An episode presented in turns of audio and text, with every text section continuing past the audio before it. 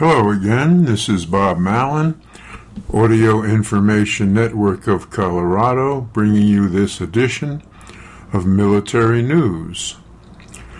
It's a Sunday, slightly cloudy, nice and warm today, and I am recording this on the 6th of June, which you'll remember is D Day the day of the invasion of France that turned the tide in World War II.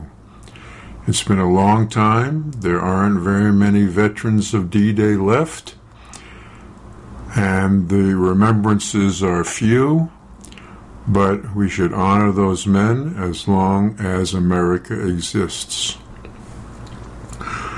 Let's get on with today's military news. First article military.com. We won't give up. Advocates hope Biden will finally bring Marine vet Austin Tice home. Posted 6 June 2021 by Carly Goldenberg. It's been more than eight years since Marine Corps veteran and freelance journalist Austin Tice was detained at the checkpoint outside of Damascus as he worked to cover the Syrian war's impact on civilians. He hasn't been seen since, but those who know him believe he is still alive. U.S. officials told McClatchy News Service on April 14th that they are operating with the secret, sincere belief that Tice is alive, and 80 lawmakers signed an April 26 letter urging the Biden administration to use every constructive tool in its power to secure Austin's safe return. Tyson is one of about six U.S. citizens to believed to be held by the Syrian government or forces allied to it. His case is particularly complicated because no group has claimed responsibility for his capture. There have been several unsuccessful attempts to get Austin back, including an August 2020 trip in which then U.S. Ambassador Roger Carstens and the U.S. Special Presidential Envoy for Hostage Affairs Kash Patel met with the head of Syria's intelligence agency, Ali Mamlouk. Syria is ranked 173 out of the 180 countries in the Reporters Without Borders 2021 World Press Conference Index. At least 30 journalists have been arrested and almost 100 have been victims of abduction in the country since 2011.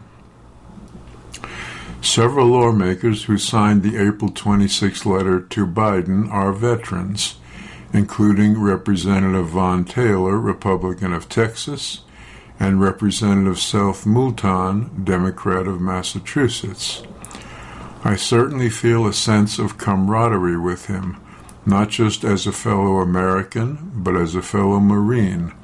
Moulton, a member of the House Armed Services Committee, who served in the Marine Corps from 2002 to 2008, told Military.com. I had the honor of meeting with Deborah and Mark Tice, Austin's parents, back in 2019, and I promised them that our government would not give up the fight to bring him home. And that still holds true today. We won't give up. It is our duty to do everything we can to bring him home. Austin has spent every birthday, every holiday alone and imprisoned in Syria, thousands of miles away from family, friends, and the country he so bravely served. He added, We're encouraged by reports from the Biden administration that Austin may still be alive. It is imperative that the administration use every resource at its disposal to bring him home to his family and friends. They don't want to spend another holiday without him. Taylor, who served on active duty in the Marine Corps for 10 years, including in combat during Operation Iraqi Freedom, said, Congress is prepared to do anything in its power to bring Austin back home, adding that he was proud that members of all political stripes all over the country came together to urge Biden to act. As a veteran, I think we need to bring everybody home, especially our veterans. Taylor, who left the Marine Corps Reserve as a major, told Military.com. I want to see the Biden administration apply pressure on the Assad regime to get Austin Tice home.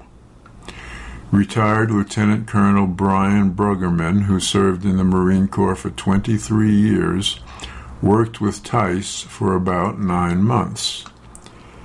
He described Tice as challenging in a good way, adding that he always asked thought provoking questions. Austin's questions were not limited to the tactical situation that we're in. They were about our role in Afghanistan at the time or how to best help the Afghan people. Bruggeman told Military.com. He developed an affection for the people that lived in the country in which we were operating. Austin's affection was just fundamental to who he was. Bruggeman lost a close friend and fellow pilot in a training accident in early 2012. Though Tice was no longer with the unit, he reached out to Bruggeman and he said, Hey, I understand if you don't want to do this, but let me know if you want me to talk to my mom. She's really good at talking about this stuff, and I'll never forget that. Colonel Masahiro Oda, who currently serves in the Japanese Army, met Tice in 2010 at the U.S. Army's Airborne Basic Training at Fort Benning, Georgia. He described Tice as a very gentle and a very kind person. I felt the strong sense of justice, and I felt that he has a very strong heart, Oda said, as he placed his hand over his own heart. I think that he went to the Middle East based on his sense of justice. I believe that he is working hard somewhere in the Middle East. I want to believe that. Bruggeman is also hopeful that he will see Tice again.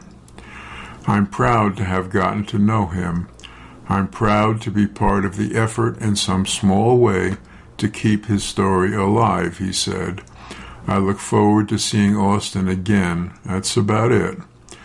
More than anything, Bruggeman said he would like to know that the government is doing everything they can to find, locate, and get Austin Tice back.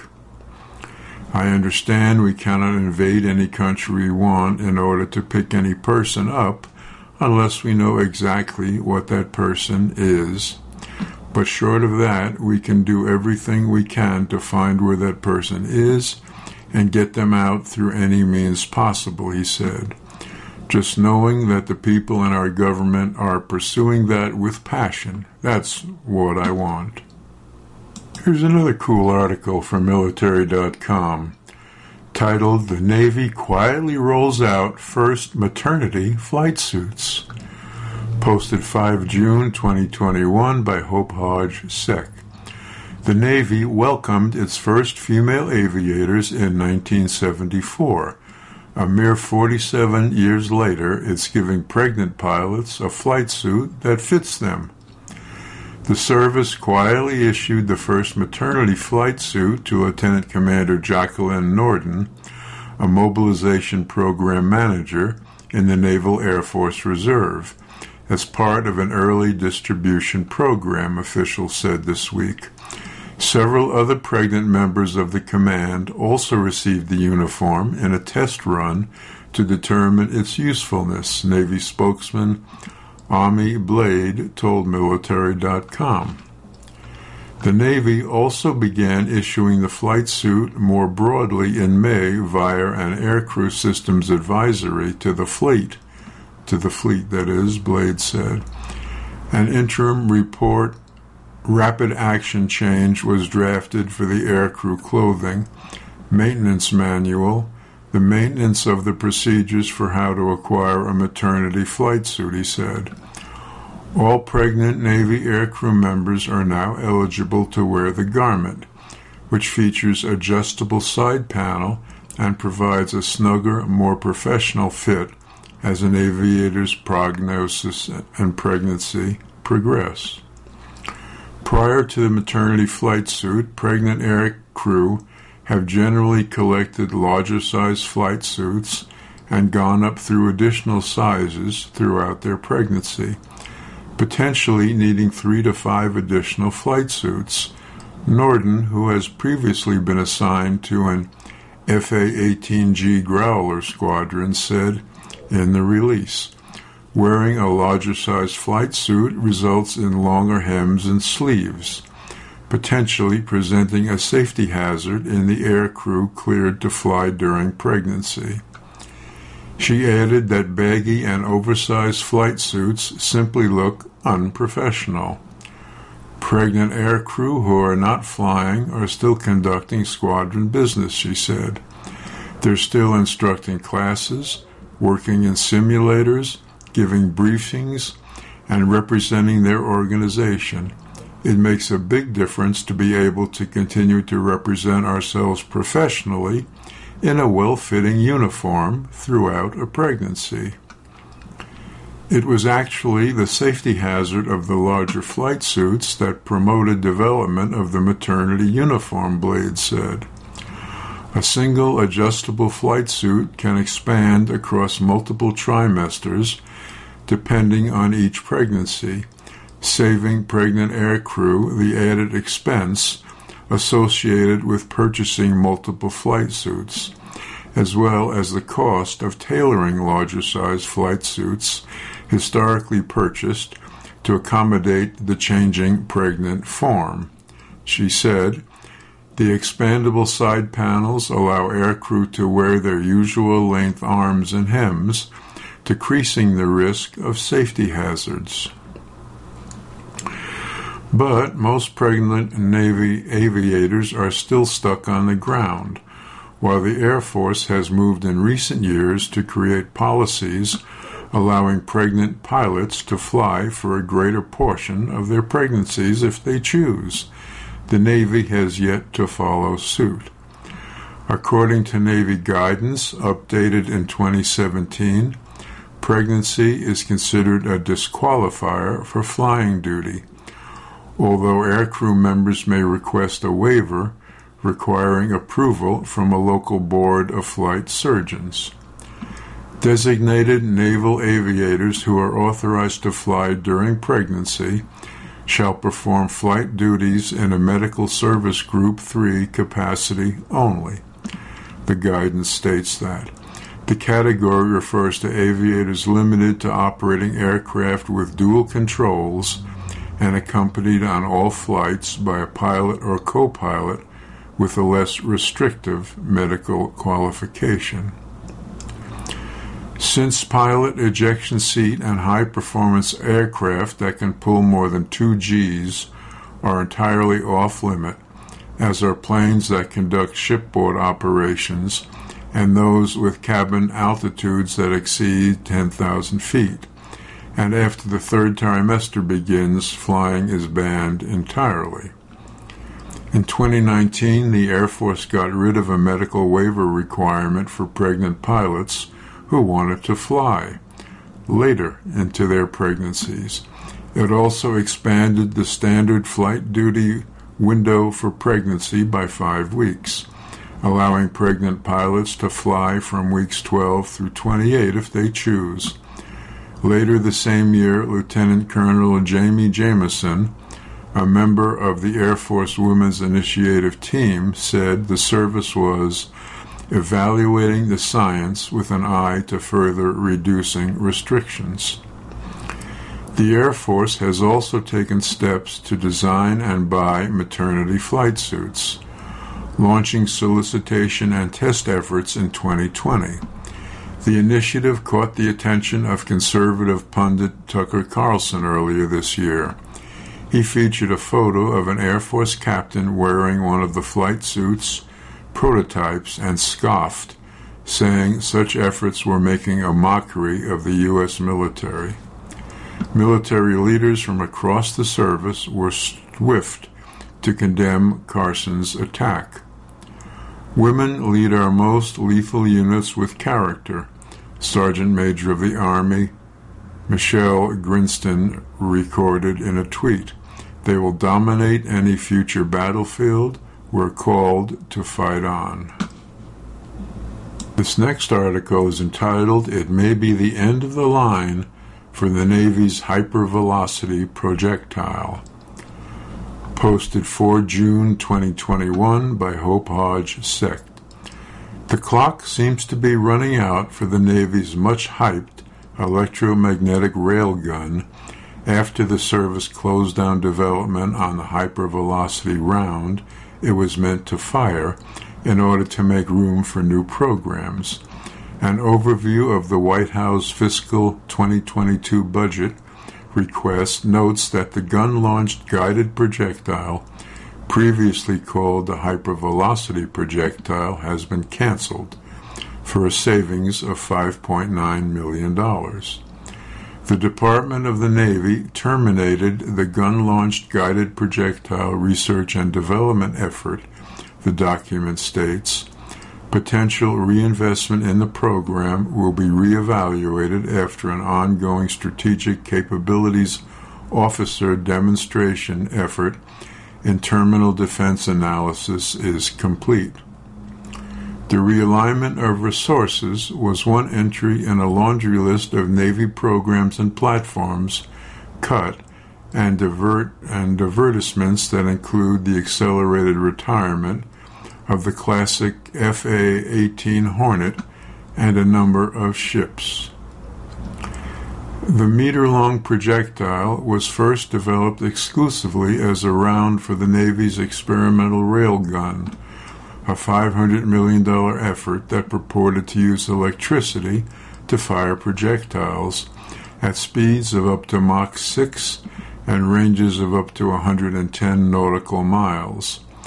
Despite the more than 15 years the program has spent in development without being fielded, Navy officials have continued to insist they see a future for the weapon. Then Chief of Naval Operations Admiral John Richardson told Military.com in 2018 that the service was fully invested in the railgun and pushing forward with development.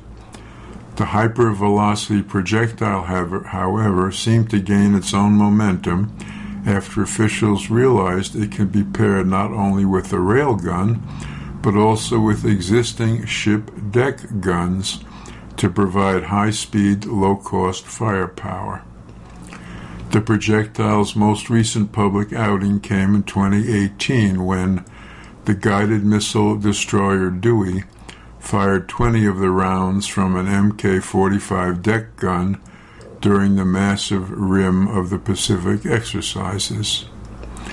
You can get 15 rounds a minute for an air defense mission as well as a surface to surface mission Brian Clark, then of the Chapter for Strategic and Budgetary Assessments, told the USNI News in 2019. That adds significant missile defense capability and capacity when you think that each of these might be replacing an evolved Sea Sparrow missile or a rolling airframe missile. They're a lot less expensive.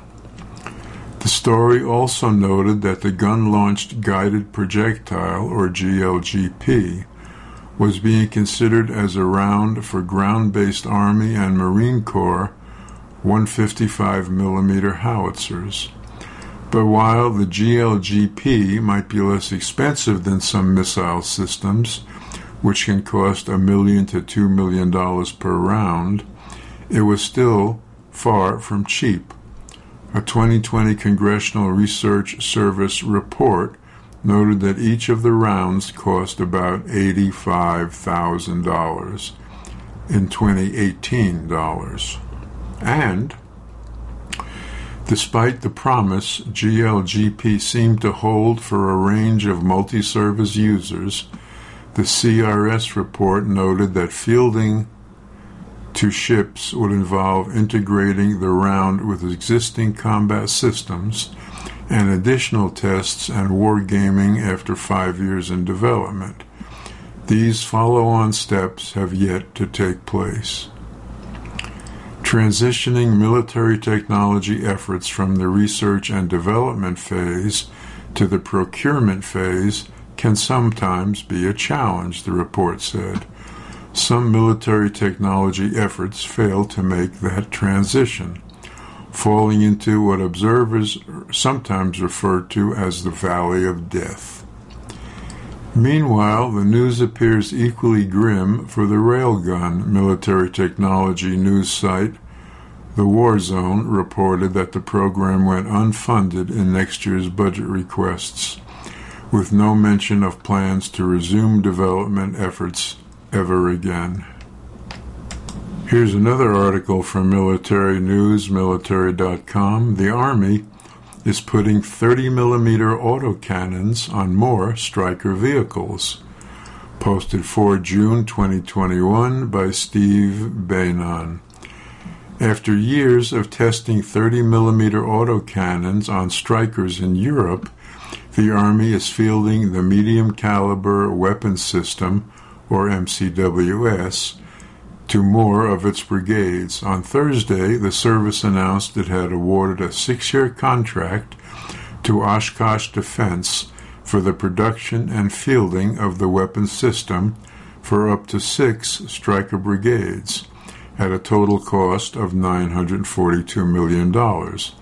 The first batch will be delivered to 91 vehicles, but no timeline was given for the fielding.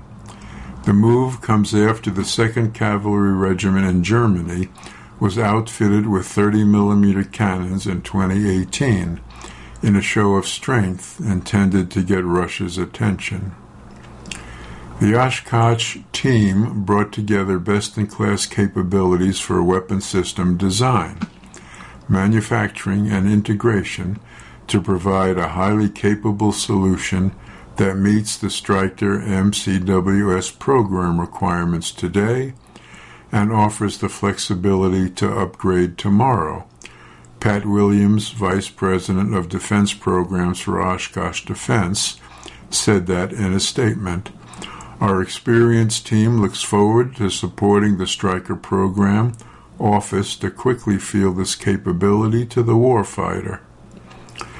The Army has nine Stryker brigades, including two National Guard elements. It's unclear which will get the new cannons. Most Strykers currently are equipped with an MK 19 40 millimeter grenade launcher and an M2 FOB 7.62 machine gun or an M2.50 caliber machine gun. To make room for the 30 millimeter weapons, the Army will divest from the 105 millimeter tank gun, which it consists obsolete. By the end of the year, according to the service, this will be accomplished. The Army asked for a billion dollars for Stryker upgrades to its 2022 budget request down slightly from the 1.1 billion this year. However, the final number could change as Congress still must approve that request.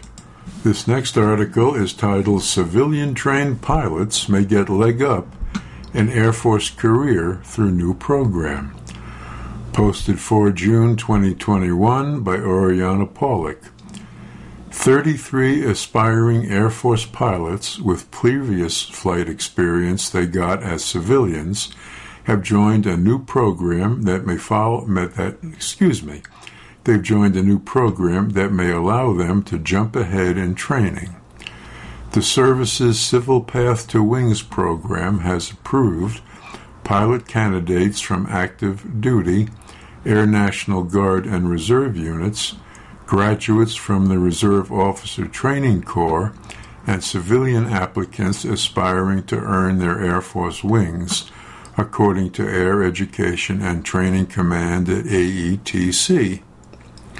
In an effort to become military aviators, the candidates will be put through a training program tailor made for their needs, said Anne Lockhart, a spokeswoman for the 19th Air Force, which is part of the AETC. While she said the program is set to begin later this year, Lockhart did not specify a date for the training. The program applies only to fixed wing and heavy aircraft, such as C 17 Globemaster III mobility aircraft. Those who wish to fly fighter jets still must attend traditional undergraduate pilot training, or UPT. It's not a waiver program, Lockhart said in an email. Candidates who volunteer for the program have their flying skills validated by the 19th Air Force and are then placed in training programs applicable to their skill sets. The hope is to accelerate their training in the aviation pipeline since it builds off their prior flight background, she explained. Applicants are screened on a set of demonstrated piloting skills, along with written and oral exams. Once screened, the best candidates will receive training appropriate to their skill level in an Air Force approved course, Lockhart said. Those determined by leadership to be exceptionally well qualified will bypass a portion of UPT and take part in an Air Force fundamentals course designed to teach more advanced flight skills and techniques. The more well qualified will take part in the Accelerated Path to Wings program, which is also shorter than traditional training, Lockhart said. Students learn general aviation abilities in the classroom and then head start into the T1 Jayhawk, finishing in roughly seven months instead of the traditional 12 months. The first accelerated path to Wings class graduated service graduated seven airmen on March 12th. All other candidates will attend UPT, Lockhart said. AETC expects to recruit up to 20 officers a year for the program beginning in fiscal 2022. It is important to note that we are not simply hiring pilots, Lockhart said. We are recruiting those who wish to serve their country as an officer and a pilot. All candidates will first be screened to ensure they meet the standards required to become an Air Force officer. In March, Major General Craig Wills, 19th Air Force Commander, said the service wants to usher in a more diverse group of pilots on a shorter timeline. The most important thing on that program is still have to be willing to fight and kill and potentially die for your country to serve as an Air Force officer he told reporters during a roundtable. That's a pretty big lift. While the Air Force is developing more personalized programs directed at streamlining training for incoming pilots through virtual reality and simulation, it is also looking to outsource some training to private industry in an attempt to churn out 1,500 new pilots a year. The Air Force fell short of that goal first set in 2018, in fiscal 2020 producing only 1,263 pilots. In fiscal 2020, the Air Force came up 1,925 pilots short of the roughly 21,000 it needs overall. Spokesman Lieutenant Colonel Melinda Singleton told Military.com in March. The service could not provide specifics about which aviation communities faced the most pressing gaps. Now, jumping over to more local news, here's an, island, an, uh, an article, make that, from the Schriever Sentinel Asian American and Pacific Islander Heritage Month, posted June 1, 2021 by Staff Sergeant Conralyn Margiana of the 56th Communications Squadron, Luke Air Force Base, Arizona. We all come from different backgrounds and each have a story to tell. It is important to talk about what makes us unique and to give us a chance to know and understand a person. A Pacific Islander myself, as is Asian American and Pacific Islander Heritage Month, I wanted to take the time to speak to that portion of diversity that lies within the Air Force. Tinian is a small island in the Pacific Ocean that I call home. It's one of the islands that make up the Commonwealth of the Northern Mariana Islands, the CNM, and home to my indigenous people. C.H. Hamrus, with a population of about 4,000 people, there are no shopping malls, movie theaters, or fast food restaurant chains on Tinian. However, what you will find are locally owned cafes, mom and pop stores, and beautiful beaches. Growing up, my family did not have much, and life was hard. Employment was heavily dependent on political party affiliation. For example, if your political party were to win the election, you would most oftentimes be guaranteed to have a job. In contrast, if they were to lose, most oftentimes you would be unemployed for the duration of their term. This weighed heavily on my parents growing up and led to periods of financial insecurity for our family. In search of a better opportunity for us, my parents decided to move to Guam when I was 13 years old. Guam is a 30 minute flight from Tinian, but is a more developed island. Upon graduating from high school, I did not have a plan. I thought about following in my dad's footsteps and becoming a mechanic but with the cost of tuition to get me through college, especially coming from a household that did not have the financial resources, it felt like too big a struggle. In my family, college was not a serious option. Everyone saw the military as a pathway to success, the best choice available. So there I was, stuck between going to college and joining the military. My brother was the one who encouraged me to list, and I did so in April 2014. Seven years later, here I am grateful and with no regrets for my decision. When I joined the Air Force, I went from a girl I was from a small island of Tinian to a military servicewoman living in the United States. It was a huge cultural shock. I quickly realized that I had a different outlook on life than the people around me.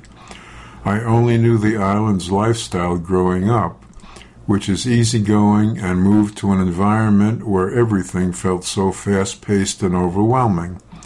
It took some time, but I eventually got the hang of things.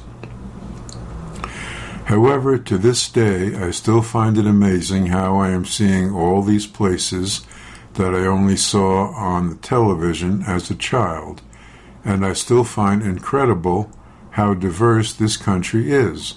Living in the U.S. mainland has changed how I look at life. I was so tunnel visioned, and now I am more open minded and able to view things in a different way. Nevertheless, I have had my fair share of negative experiences as well. Having an accent came with challenges for me, as I was mocked and laughed at on occasion, I would have to repeat what I had said because of my accent. It felt humiliating at times, especially in social settings, and made me want to change the way I speak. However, sure, I pronounce my words properly as salmon over as salmon. Let me get that straight especially in social settings, and made me want to change the way I speak, making sure I pronounced my words properly, such as salmon, oven, or saying AC or air conditioning instead of aircon, just so I wouldn't be ridiculed. Most of the time, I would prefer not to talk out of fear that I would be teased again. In one instance, I remember being asked a question and I was about to answer. I could see the smirk on the other person's face. I was mocked right in front of my peers. Looking back, I wish I had stood up for myself or had told someone about it to address the situation.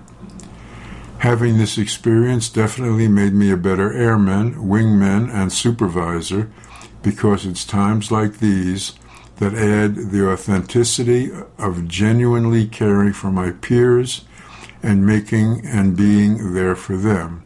I'm able to provide insight to others that may have been through or are going through similar things, letting them know they are not alone.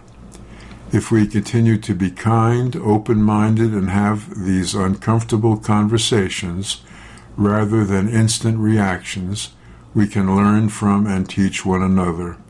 While creating a safe space for airmen, I think we could really make a difference. I believe this will bring about positive change in the Air Force. We must ensure that our airmen not only feel but also know they have a voice and understand that their voices matter. Here's another article from the Schriever Sentinel. 21st MDG transfers to new electronic health record system posted May 17, 2021 by Airman First Class Alexis Christian, Peterson Schriever Garrison Public Affairs, Peterson Air Force Base, Colorado. The 21st Medical Group and all military treatment facilities in the Colorado area switched to the Military Health System Genesis on April 24, 2021. With the transition, the 21st MDG replaced the 20 year old legacy system. TRICARE Online Patient Portal with the MHS Genesis, a new electronic health record system, by integrating all aspects of patient records in one place. Genesis hoped to provide a higher quality of care and an overall better patient experience. MGS Genesis is a brand new system. Please be patient with us as we get past the initial learning curve, said U.S. Air Force Colonel Patrick Poley, 21st MDG Commander. MHS Genesis is a Department of Defense wide uh, program, and we are included in a rollout with 25 other MTFs, for example if you receive your care at the Peterson campus and then you need to go to Fort Carson to receive some care, they will be able to access the exact same information. We will be using the exact same tool and rolling out this electronic health record at the same time. Poley said that beneficiaries should expect some delays in their care at on base MTFs for the coming weeks during the transition system. Some of the impact that beneficiaries should expect to see include a 50% reduction in planned care, more network referrals for acute and specialty care, significant increases in pharmacy and lab testing wait times, and suspended use of the TRICARE online patient portal, as well as TRICARE online secure messaging. This is a new technology that we desperately needed, and yes, up front there will be some angst, said U.S. Air Force Chief Master Sergeant Daniel Stabatali, 21st MDG Superintendent, but the return on the investment for future patient experiences will be phenomenal. This is a good thing for our patients. The 21st MDG recommends the following to help make this transition period less stressful for patients. They ask that you maximize the use of the nurse advice line available at 719 524 2273. That is the nurse advice line 719 524 2273 the Nurse Advice Line provides evidence based healthcare advice, recommendations of the most appropriate level of care, and local emergency and urgent care facilities that you might need. The new system will allow beneficiaries to review their health information, message primary and special care providers, request prescription will, refills, and soon will be allowed to schedule appointments, all on the MHS Genesis patient portal. To set up an MHS Genesis patient portal account, visit, here's a website, https colon forward slash forward slash patientportal dot mhsgenesis.health.mil. To spell it out, https colon forward forward p-a-t-i-e-n-t p-o-r-t-a-l dot M-H-S-G-E-N-E-S-I-S dot health dot mil. Establishing a TRICARE West Portal account will allow you to access your referrals also. In order to access your patient records on the MHS Genesis portal, you will require premium access, which does not come at any extra cost. You can upgrade to a premium account at any time by verifying your identity. Those individuals with a common access card will be automatically upgraded to a premium level account. We must change in order to meet the needs of our patients and beneficiaries, said Stella Abate. We appreciate your patience and look forward to your feedback as well. Ultimately, our goal is to make sure we are taking care of you, your needs, and your families. For more um, information about MHS Jennifer Health System, make that for more information about MHS Genesis Health System, visit www.health.mil forward slash M H S G E N E S I S. That's www.health.mil forward slash M H S G E N E S I S. This should make things better, but of course it's going to take time. Now, here's an article from the Peterson Space Observer entitled Air and Space Communications Squadron Airmen achieves powerlifting world records. Posted June 1, 2021, by Lieutenant Colonel Maylee Allison, Combined Air Force Component Command Public Affairs, Vandenberg Space, Air Force Base, California.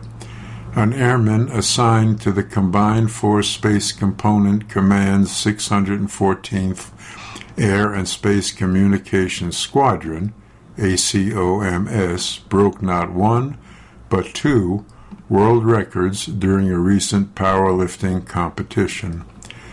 Tech Sergeant Chad Penson, 614th ACOMS Cyber Response Lead, participated in the 2021 Kern U.S. Open from April 24 to 25, 2021, and not only set personal records in squats bench press, and deadlift, but also achieved world records in both squats and combined weights of all three lifts.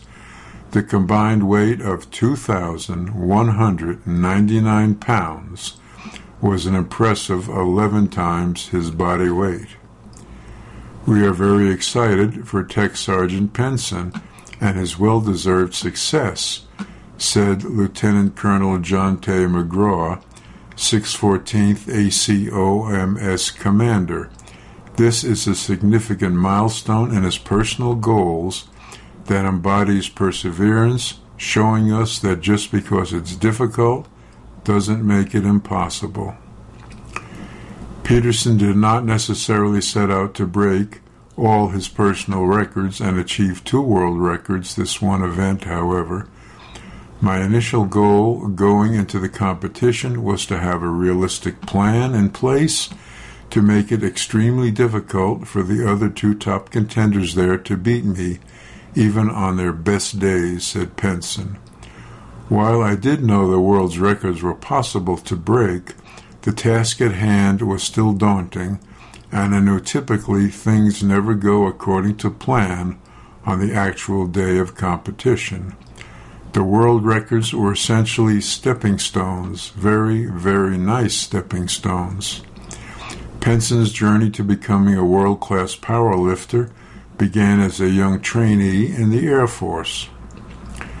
I started powerlifting back in 2011 while in tech school at Keesler Air Force Base, he said. They hosted a small powerlifting meet at the fitness center, and I happened to walk in during weigh ins and just decided to do it. With no previous training in the sport, Penson did not place in that initial competition, but enjoyed the experience and sense of camaraderie there. I was pretty terrible, but I had so much fun I decided to stick with it, he remarked. This was a year and a half after I stopped wrestling, and I missed the element of individual competition. But there was also camaraderie at the meet, even though I didn't know anyone there. Now stationed at Vandenberg Air Force Base, Penson trains at home in his garage gym so we can have access to more specialized strength training equipment. His workouts often last for hours each day. There's a very fine line between balancing work with training at a professional level, Penson said. Eight hour workdays followed by three to four hours of grueling training and then one to two hours of studying for nutrition certifications or working with any of my clients is the norm.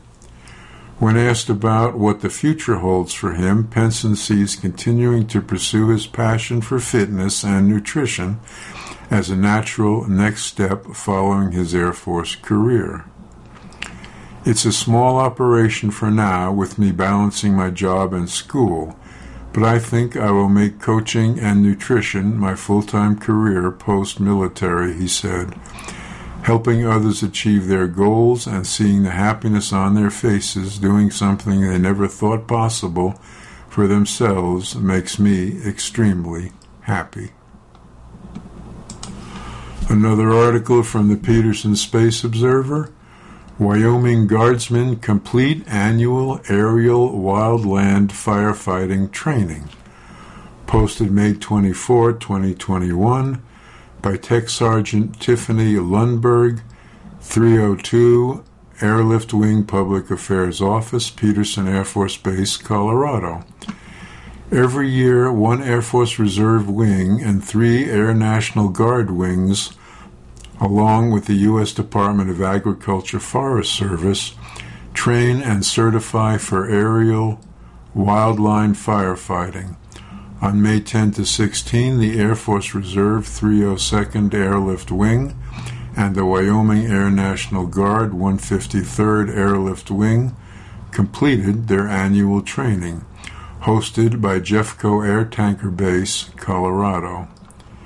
The C 130 Hercules aircraft used for this mission are equipped with USDA Forest Service modular airborne firefighting systems, which can drop up to 3,000 gallons of fire retardant or potable water during training in less than 10 seconds to create a quarter mile containment line. Our fire training this year is virtual because we are coming out of COVID season where training last year was hampered and we are not able to get folks into the same room to share lessons learned. New tactics or new strategies can't be shared either, said Lieutenant Colonel Richard Pantusa, 302 AWC 130 pilot and aerial firefighting chief. This year, we're going to be spending a lot of time focusing on emerging technologies, strategy, and procedures so that we can do this more safely. Sponsored by the USDA Forest Service, the training consists of classroom sessions, flying and ground operations for Air Force air crews. Lead plane pilots and support personnel from the USDA Forest Service Bureau of Land Management, and other state and federal firefighting agencies are involved.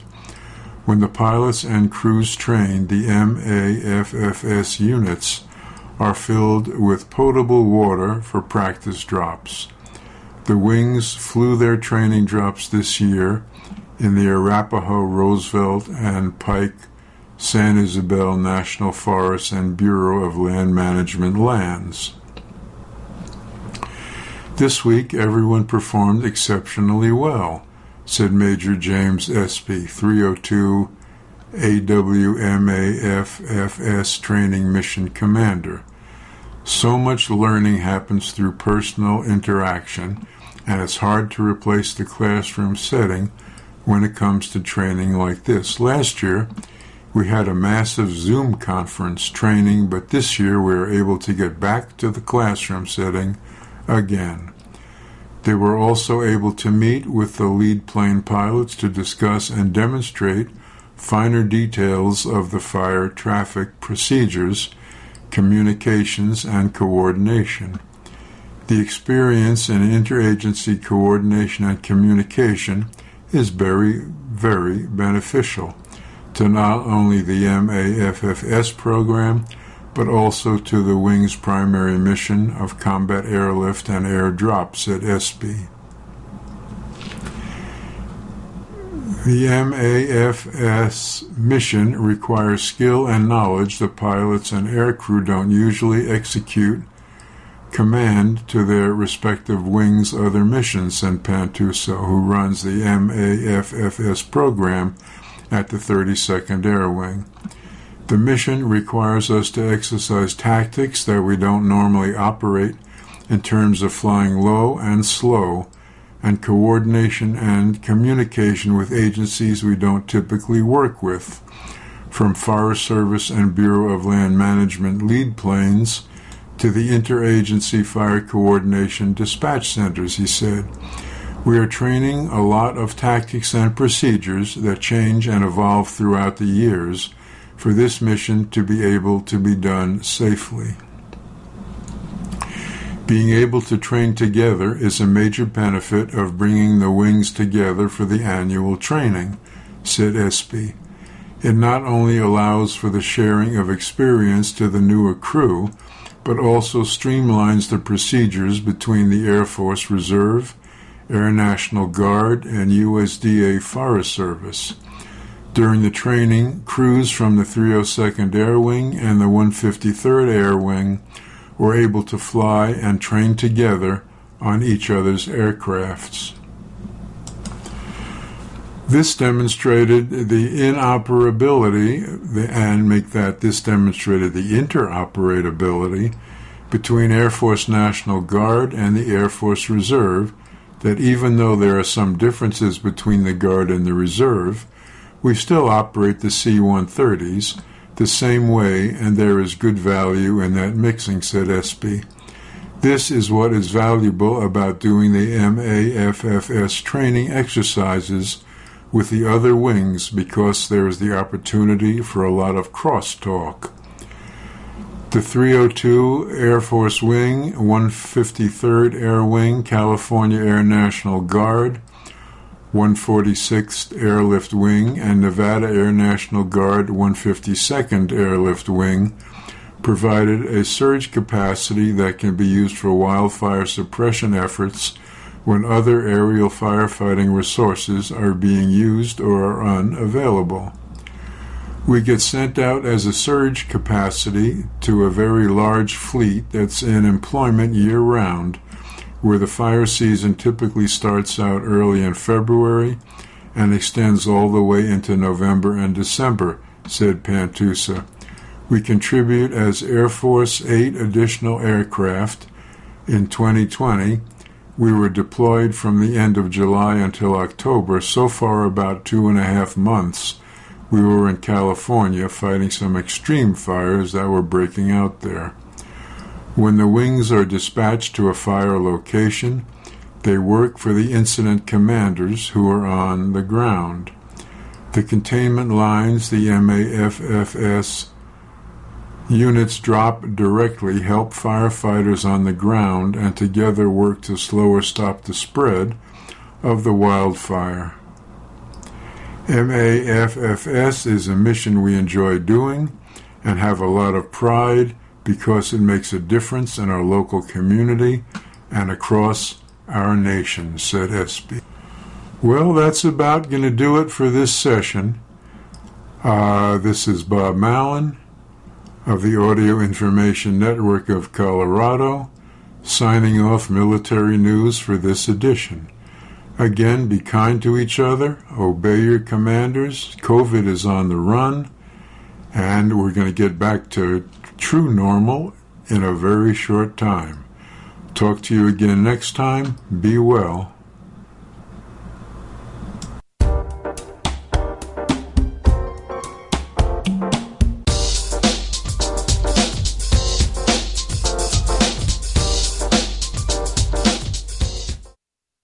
You're listening to the Audio Information Network of Colorado. Welcome to 2021 Talks, where we're following our democracy in historic times. He likes television more than any politician in this room, and they like television. But he's been wrong on almost every issue, and he was wrong on Wuhan and the lab also, very wrong.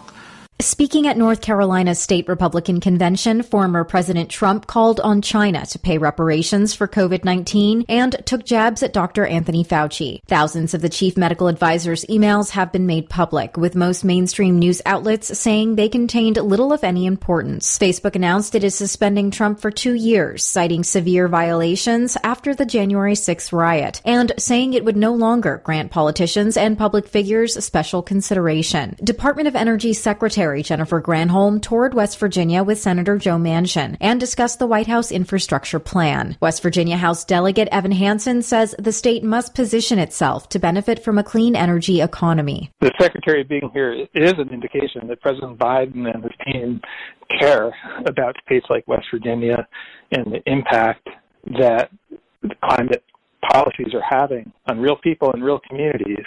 Over the weekend, Manchin said he'll vote against sweeping voting protections passed by the House in March. The For the People Act would set national standards for election laws, including no excuse mail-in voting and automatic registration. Total student loan debt has now surpassed more than $1.5 trillion. The individual average is more than 32000 Ashley Harrington at the Center for Responsible Lending says federal grant programs haven't kept up with the cost of higher ed. We've also failed to take into account that this is part of of a larger system that is inherently inequitable. And a debt finance model in a, in a society like ours that is so inequitable was never going to work or be sustainable. City governments, including the District of Columbia, are stepping up pressure on the president to tackle the issue. Many have passed resolutions calling on the federal government to cancel student loan debt. Vice President Kamala Harris left for Latin America under intense pressure to reduce the number of migrants coming to the border. In April alone, U.S. Customs and Border Protection encountered almost 180,000 nearly half of whom were from Central America. In Delaware, President Joe Biden spoke about the latest jobs report. Last month, wages rose by 2% as the economy created nearly 600,000 jobs. That means we have now created over 2 million jobs in total